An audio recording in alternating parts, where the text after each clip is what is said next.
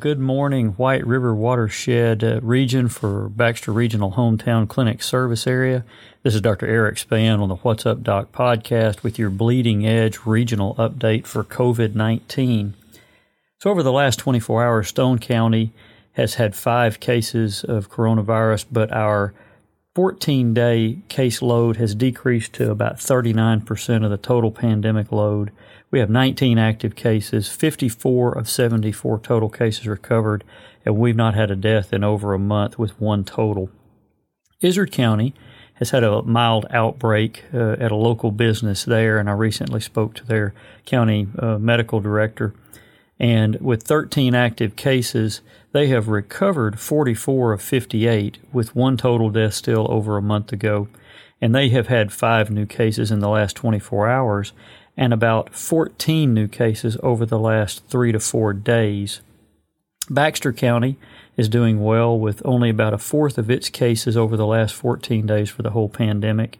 And of its 76 total cases, they only have 14 active cases with a regional percentage uh, high of 62 out of 76 cases. They've still had no deaths. Fulton County is having a mild outbreak uh, that's still sustained, with 15 of 44 cases still active, 29 cases recovered, and over the last 14 days, they've had about 50% uh, of their entire uh, burden for the entire pandemic. Sharp County is down to about 20% of its total pandemic cases over the last two weeks, with three cases over the last 24 hours.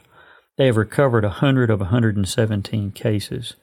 Independence County's totals were not available at the time of recording, but they are having a slight decrease, and now their 14 day case total over the last pandemic uh, 19 weeks is down to 47%, which is a significant decrease. So in our region, we have 381 of our 937 cases, or about 41% over the last 14 days. Most of those are from Independence County, but they're getting better. We have recovered 651 of 937 cases. Now, in the region, our deaths are stayed at nine, uh, with one new death in Independence County over the last uh, several days. But in the region, our non COVID deaths over the last 19 weeks stand at about 520 so you can see the disparity between the usual death rates and the COVID death rates. In the state of Arkansas, we've had 573 deaths over the course of the pandemic, and you'll hear more about Arkansas in our summary. We have about 50,000 cases reported. And in our entire state over the last 19 weeks, we've had somewhere around 10,900 deaths in the entire state from the usual or from natural causes that we would expect based on past years. This means that of 573 deaths out of 10,900, then only one out of 20 deaths in Arkansas for the last nearly five months is from COVID, and that 95% of our deaths are from the usual, either natural or accidental causes. We have a trend in the region that shows our hospital bed availability is up a bit to about 40%. Our ICU bed availability is tracking that. I was thankful to hear that our regional hospitals have made special beds available for COVID cases.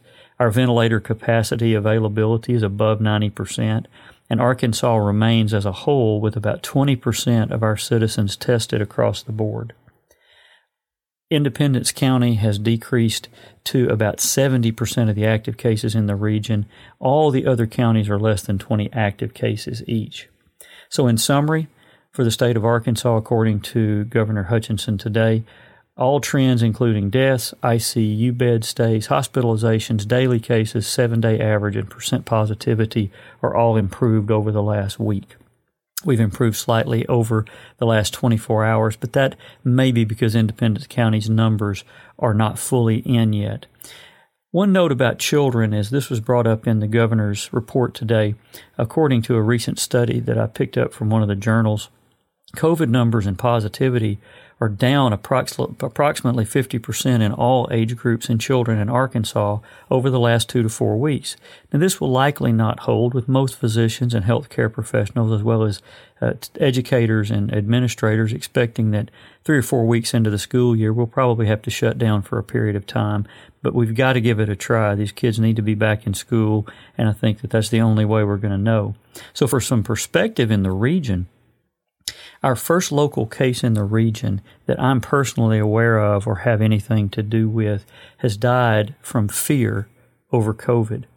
We have a patient in our area that I'm aware of by secondhand who stayed at home with chest pain symptoms because they were afraid to go to the emergency room for that chest pain and they wound up being found deceased at home from a heart attack the following day. This is tragic and avoidable. And just as a, a further perspective, if you consider that in the region, we have had about 520 deaths in this six county region over the last 19 weeks from usual or natural causes. In our region, if you know, we only have nine deaths, as I reported above, that are known at this time in our entire region. I'm aware of personally and or anecdotally from other physicians, emergency room reports, and other reports that I'm aware of or involved in that we've lost 10 to 20 lives in our six county region due to people who were short of breath, had chest pain, neurological, or other cardiovascular or pulmonary symptoms, and would not go to the hospital for fear of being uh, infected by coronavirus. So now, folks, we are having more people in our region die from the fear of COVID than COVID is actually killing. So, to the cutting edge research, the American Academy of Pediatrics and the Children's Hospital Association of America reported this week that the cases in children in the United States are rising. And I read and quote From July the 9th to August 6th, nearly 180,000 children were newly diagnosed with the COVID 19 virus, according to these updated figures. That represents, according to them, a 90% increase over four weeks. Children accounted for 9% of all U.S. cases reported through August the 6th. They state that among infected children, 0.3 to 8.9% in various studies and locations from 20 states and New York City were hospitalized. In the 44 states in New York City that report mortality data, they state that 0.0 to 0.4% of all COVID 19 deaths in 19 states uh, were children's. 19 states of those 44 reported zero child deaths. In all states, they say, state that 0.0 to 0.5% of all child COVID cases resulted in death, and this is not respective of their chronic ill state before or their previous health state before they contracted coronavirus. Now, note, as of May in New York, without reporting that same chronic health status of these children, New York State reported 15,000 deaths approximately, and they lost only nine children. This is less than one in 1,650 deaths in the state were those of children. Now, the article goes on to state what we do know from the data is that children's deaths remain much lower in, than in older age groups. And I would say that based on the statistics above, that 0.06% of deaths are in children. And as I've quoted before, I've quoted to you before that if you take the 50 million children in the United States that attend public school, and 1 million of those children got coronavirus, according to the current death rates, you would lose barely more than 200 children, which would be tragic but usually we lose about 150 children a year in bus accidents on the way to school or home from school, and we lose approximately 2,500 children a year to car accidents going to or coming home from school. And each year we lose 550 children to influenza or other respiratory diseases. So again, there's very little perspective in the media that sensationalizes all of these data. The AAFP goes on to state, but as case counts rise across the board, it is likely to impact more children with severe illnesses as the total numbers rise, and this is common sense. So just realize that yes, more children have gotten the virus nationally, but I just showed you from the reports from the Children's Hospital in Arkansas that all of our children's rates and all of the severity accordingly are going down, as well as the number of cases that we test that are positive of the total. So consider that. And then we move on to the Russian vaccine approval. I've been asked about this several times today.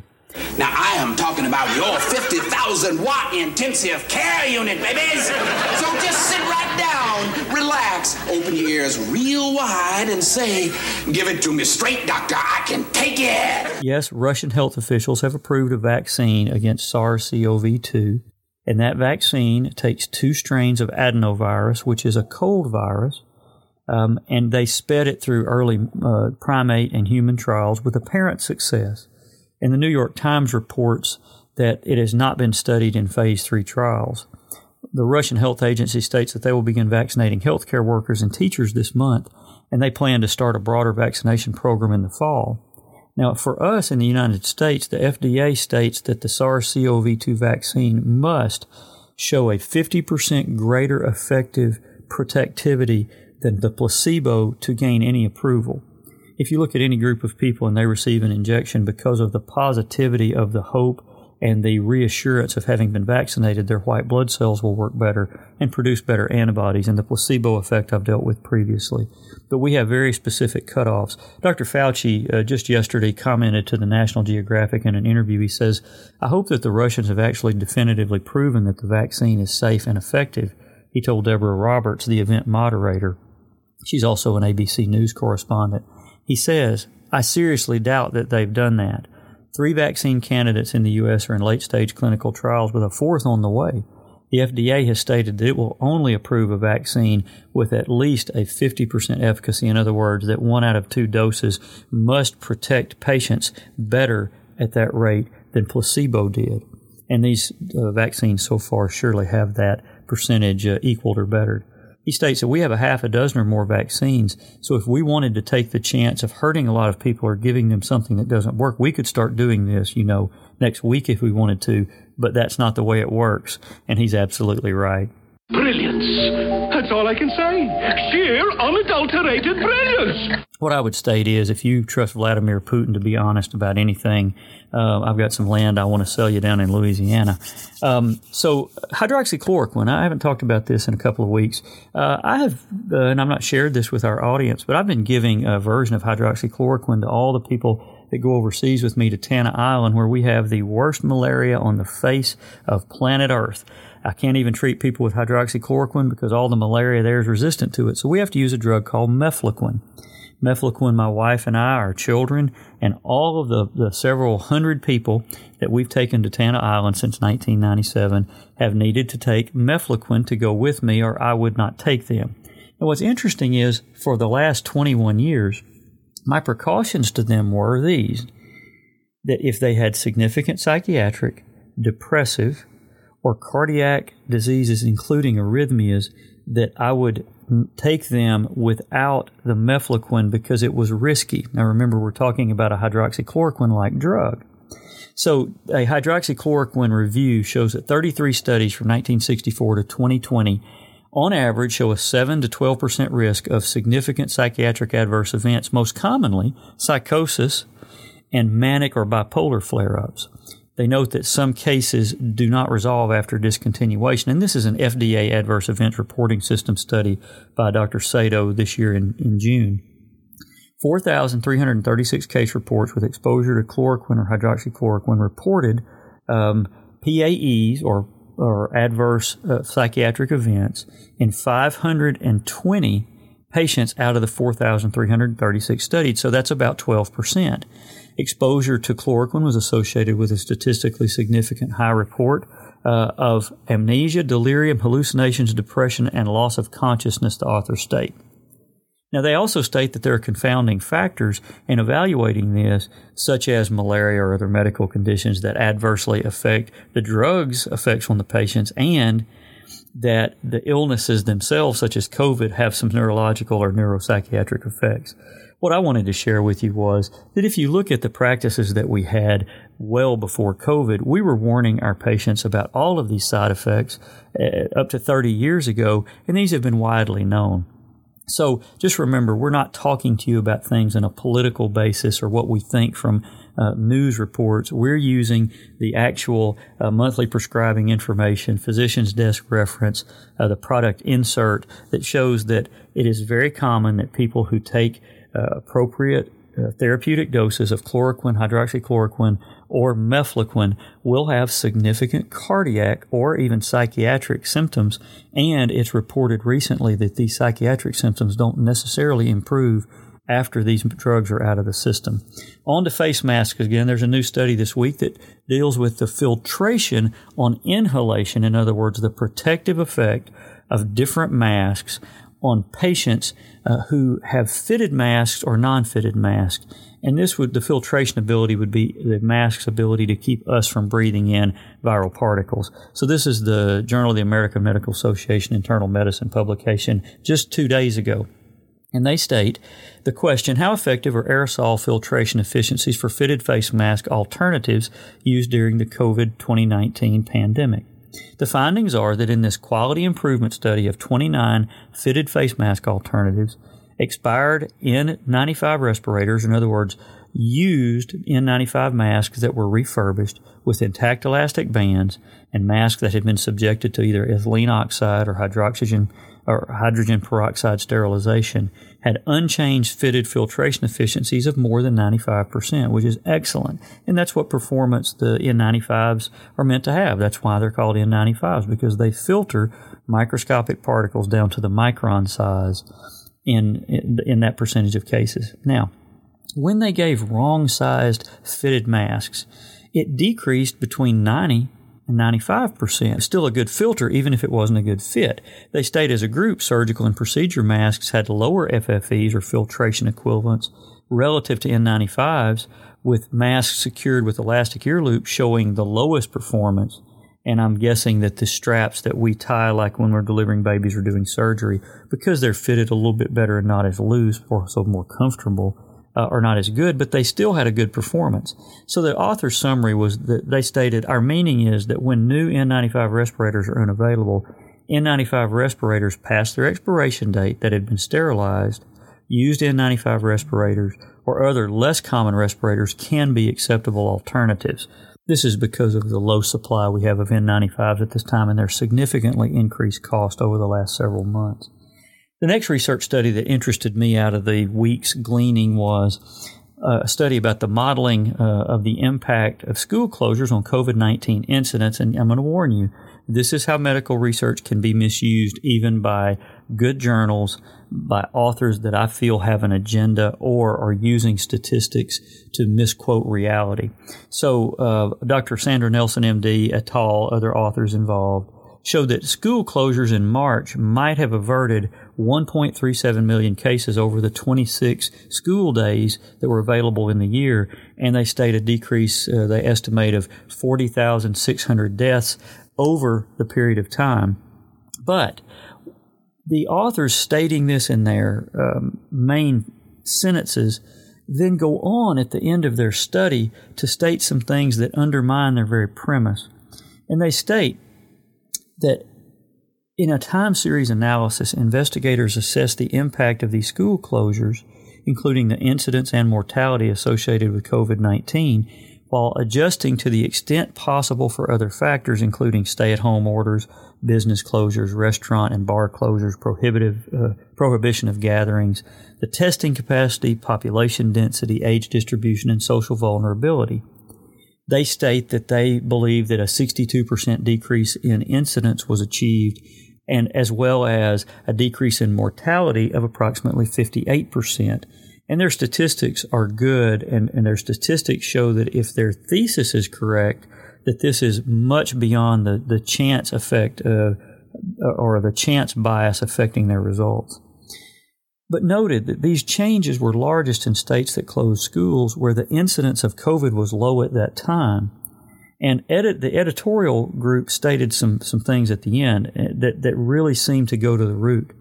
I cannot imagine that 40,000 deaths were prohibited or were prevented by the school closures. They do not state whether this was the children or the population at large. But listen to what the editors state. They acknowledge that school closures were enacted at around the same time that interventions such as stay at home orders and business closures were ordered, making it difficult to separate out the impact of school closures alone. Furthermore, the contribution that behavioral measures such as distance separation, hand hygiene, and mask usage, the effect that they made in the transmission, they state could not be assessed. The editors go on to say, given the multiple simultaneous interventions and behavior modifications, it remains difficult to tease out the impact of school closures alone. Further, their understanding of the role of children in the transmission continues to evolve, and it's unclear if the impact of school closures was attributable to reductions in children spreading the disease or to the curtailed contacts among adults and caregivers who stayed home with those children. So it always frustrates me when I get to the end of these articles and they say, well, our findings, although we quoted all these statistics, really might have been due to all the effects at once and might not have been due to closing the schools at all. Oh, no! So we still don't know what effect school closings will have, other than we know when you put children together, you're going to have more disease. Along with the authors, I would say that balancing the profound harms of school closure on children's academic progress, social and emotional development, as well as mental health, that against the risk for contracting COVID, COVID-19, uh, for students, educators, and their families, it remains uncertain as to what's more dangerous. So once again, they undermine their own study and their headline claim. So be careful. Even medical researchers are guilty of trying to state what they want to state at the front, but then backing it up, kind of like uh, many large uh, media outlets when they make their retraction that they were completely wrong rather than being on the front page as their headline was, they put it in the small print at the bottom. Blowed up good. Blowed up real good. Real good. yeah. The, the next article that was interesting was one that uh, was masks with exhalation valves or vents. About 25% of the people that come in my office have a mask on that's, uh, that's shaped correctly and that's bought from a store, obviously, that has a vent in it, a little plastic disc that lets the uh, air out.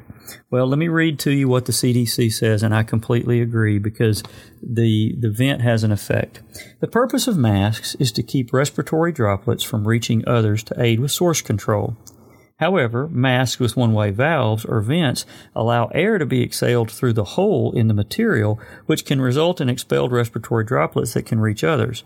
This type of mask does not prevent the person wearing the mask from transmitting COVID-19 to others. Therefore, the CDC does not recommend using masks for source control if they have an exhalation valve or vent.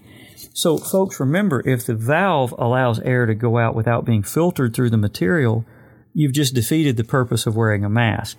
So, after spending several hours this week with all the data, the literature, the statistics, finding some interesting facts and figures that I thought might interest you, that is the Bleeding Edge report from What's Up Doc for the region that we serve from Baxter Regional Hometown Clinics. I hope this has been useful to you and possibly even a little bit entertaining. And I look forward to seeing you again on Monday. Just as a personal note, uh, this is probably the last podcast for the weekend, other than an interview I did with Pastor Bruce Betts of Hattiesburg, Mississippi, concerning racism uh, in our society right now that I'll be publishing on Saturday.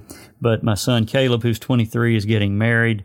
Uh, thank you all for your well wishing. Uh, I want to say thank you to those up in Baxter County who've uh, let me know that they listen and appreciate all the feedback I've gotten, the uh, the suggestions for improvement.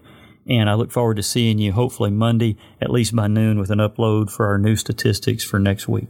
Thanks and have a good weekend.